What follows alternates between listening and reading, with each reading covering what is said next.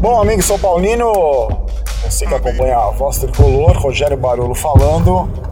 Hoje falando sobre o empate no Morumbi 0 a 0 entre Palmeiras e São Paulo, São Paulo e Palmeiras. Um jogo que eu pude presenciar de perto no estádio.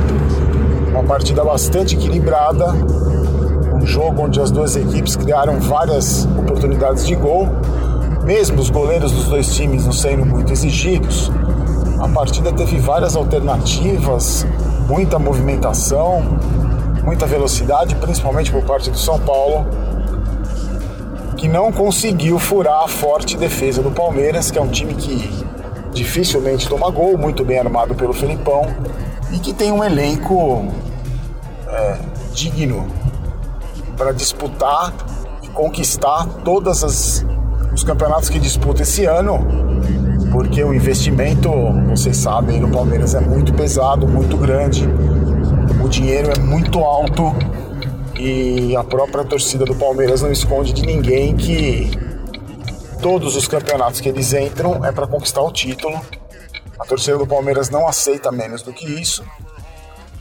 E o São Paulo não conseguiu vencer essa defesa, vencer essa forte equipe comandada pelo Filipão, embora tenha chegado perto algumas vezes. E o Palmeiras, talvez um pouco preocupado com a partida de terça-feira pela Libertadores contra o São Lourenço na Argentina, jogou com alguns jogadores que teoricamente não vem atuando, que atuam pouco, mas são jogadores fortíssimos. O elenco do Palmeiras é um elenco muito forte.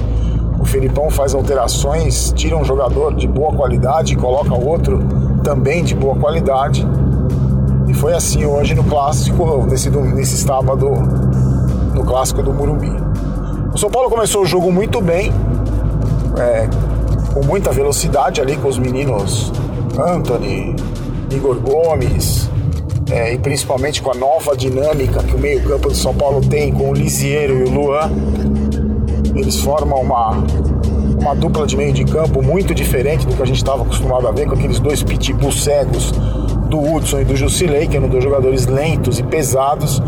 Hoje o meio de campo do São Paulo faz uma transição muito rápida, com o Igor Gomes também aparecendo com destaque, sendo um dos nomes importantes do time de São Paulo, além do Anthony, que eu já cansei de falar aqui, já cansei de repetir, foi a melhor é, o que melhor de que aconteceu para o São Paulino em 2019 até agora foi o Anthony, que realmente se mostra cada vez mais um jogador de muita personalidade, um jogador de muita coragem, um jogador que não se intimida, um jogador que parte para cima do zagueiro.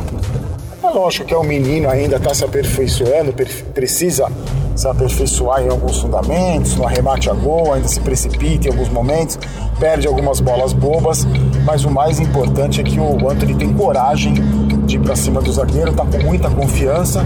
Esses meninos da base que entraram numa verdadeira roubada, uma verdadeira roubada, conseguiram, estão conseguindo dar conta do recado nos dois jogos contra o Ituano e contra o Palmeiras, conseguiram dar conta do recado Tá certo que o time não ganhou nada ainda, tem um jogo dificílimo no próximo domingo contra o Palmeiras fora de casa, tendo que quebrar um tabu para se classificar. Mas eu acho que o mais importante, que o torcedor do São Paulo pode ter uma certa esperança, é o seguinte: essa molecada cria, traz de volta, na verdade, traz de volta um pouco do DNA do São Paulo. O DNA do São Paulo que sempre foi um, um DNA ofensivo, com características ofensivas, um DNA de um time que gosta da bola, que gosta da, que gosta da posse de bola, um time que propõe o jogo, diferente do que a gente viu até pouco tempo atrás com o Aguirre, por exemplo, que era um time reativo, um time que não ficava com a bola, um time que jogava na base de contra-ataques, contrariando tudo aquilo que historicamente o São Paulo sempre representou no futebol. E hoje no primeiro tempo da partida e, e nessa partida contra o Palmeiras, nesse sábado, mais uma vez os moleques com muita personalidade foram para cima do Palmeiras, com muita personalidade, muita velocidade, criaram algumas oportunidades, com, com, principalmente com as jogadas pelas pontas, com o Anthony e o Everton Felipe, que parece ter melhorado nos últimos jogos em relação aos, às partidas que ele fez pelo São Paulo. Embora eu acho que ele destoe, ele é um jogador tecnicamente abaixo. O Everton talvez não seja titular porque ainda está se recuperando de contusão, porque vive lesionado. Mas o São Paulo criou boas oportunidades pelas pontas e o Palmeiras, com muito pouca criatividade, muito bem marcado. O São Paulo conseguiu encaixar um esquema de marcação em cima do Palmeiras que não criou nada a não ser um chute, um belíssimo chute de fora da área do Dudu que acertou a trave do Volpe. E depois um outro chute do Dudu que o Volpe fez uma bela defesa. Até que aos 41 minutos do primeiro tempo, o Dudu recebeu um lançamento na área, teve um contato do Reinaldo pelas costas do Dudu e caiu no chão, o juiz marcou pênalti muito reclamado pelos jogadores do São Paulo, e o árbitro, é, fazendo análise do VAR, usando a tecnologia, anulou o pênalti, voltou atrás na decisão do pênalti. Para mim, ao meu ver, de maneira justa, porque embora tivesse havido o toque do Reinaldo no Dudu, não era para tudo isso. O Dudu fez uma cena, um teatro. O juiz, a princípio, caiu na, na lábia dele, mas depois, vendo as imagens pela televisão, realmente percebeu que não houve pênalti com justiça, cancelou, voltou atrás da decisão de marcar o pênalti para o Palmeiras. Os jogadores do Palmeiras nem reclamaram. No segundo tempo, o Mancini colocou o Arboleda no lugar do Anderson Martins. E o time continuou com a mesma disposição, com a mesma pegada. Geralmente a gente estava acostumado a ver o São Paulo morrer no segundo tempo. O São Paulo dá espaços no segundo tempo, até por problemas físicos. E não foi isso que se viu. São Paulo teve mais perto do gol, chegou até o gol com o Arboleda, mas numa jogada irregular, porque no, no primeiro lance o Bruno Alves se apoia no jogador do Palmeiras. O juiz, ao meu ver, também acertadamente marcou a falta. E o São Paulo continuou insistindo, mas a bola teimou em não entrar. O Palmeiras não chegou nenhuma vez no gol do Volpe, a não ser em alguns cruzamentos, algumas bolas paradas, que geralmente assustam a defesa do São Paulo. Mas se teve um time que mereceu a vitória, o time que buscou mais o resultado, principalmente no segundo tempo, foi o São Paulo.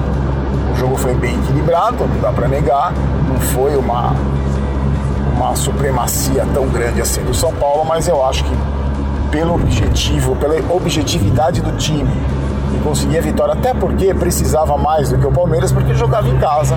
O Palmeiras vai decidir a classificação no Allianz Parque no próximo domingo então tem tudo. Não precisava ter ido com tudo pro ataque. Mas deixei o Morumbi feliz. Tá certo que não ganhamos nada, não ganhamos clássico ainda em 2019. O campeonato regional é clássico. Se você não vencer clássico, você não ganha campeonato regional.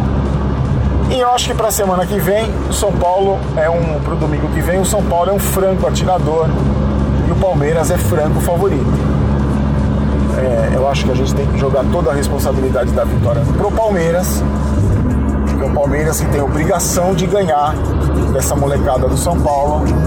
E o São Paulo que agora começa um novo campeonato, começou um novo campeonato na primeira partida contra o Ituano, são duas vitórias e um empate, é um franco atirador. Lembrando que esse, o jogo desse sábado foi o último do Bancini como interino, porque o Cuca assume o comando técnico do São Paulo na terça-feira, no dia 2. E hoje, e logo depois do jogo, logo depois do clássico, surgiu a informação que o São Paulo está praticamente certo com Tietê fechando o contrato por quatro anos, vai só fazer exames médicos, que não deixa de ser uma ótima notícia, porque apesar dos meninos da base estarem segurando as pontas, a gente precisa claramente de reforços se quiser aspirar alguma coisa nesse Campeonato Brasileiro e na Copa do Brasil. É isso aí, gente. Estamos de volta na semana que vem. Estamos de volta no domingo que vem, depois do clássico, torcendo para a classificação do tricolor e felizes com esses meninos que, além de recuperar o DNA São Paulino, estarem recuperando o DNA São Paulino, tem sim uma identificação com o São Paulo, porque foram criados nas categorias de base do clube. Forte abraço, fiquem com Deus. Aqui não é Vai São Paulo, aqui é Vamos São Paulo. Eu não quero ter razão, quero ser campeão. Forte abraço e tchau.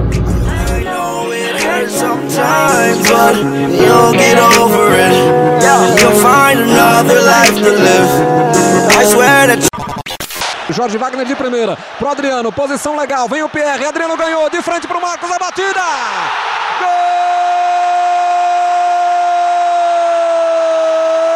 do São Paulo. Adriano. O Imperador. Desta vez com o pé. De frente para o Marcos. Uma falha bizonha do zagueiro Gustavo foi sair jogando, deu no pé do Jorge Wagner. Lançamento rápido, Adriano entrou de frente. E aí, de frente para o Marcos, ele olhou, escolheu o canto e fulminou. Esse podcast é um oferecimento de O Esportista. E foi editado por Valder Souza e Rafael Prado.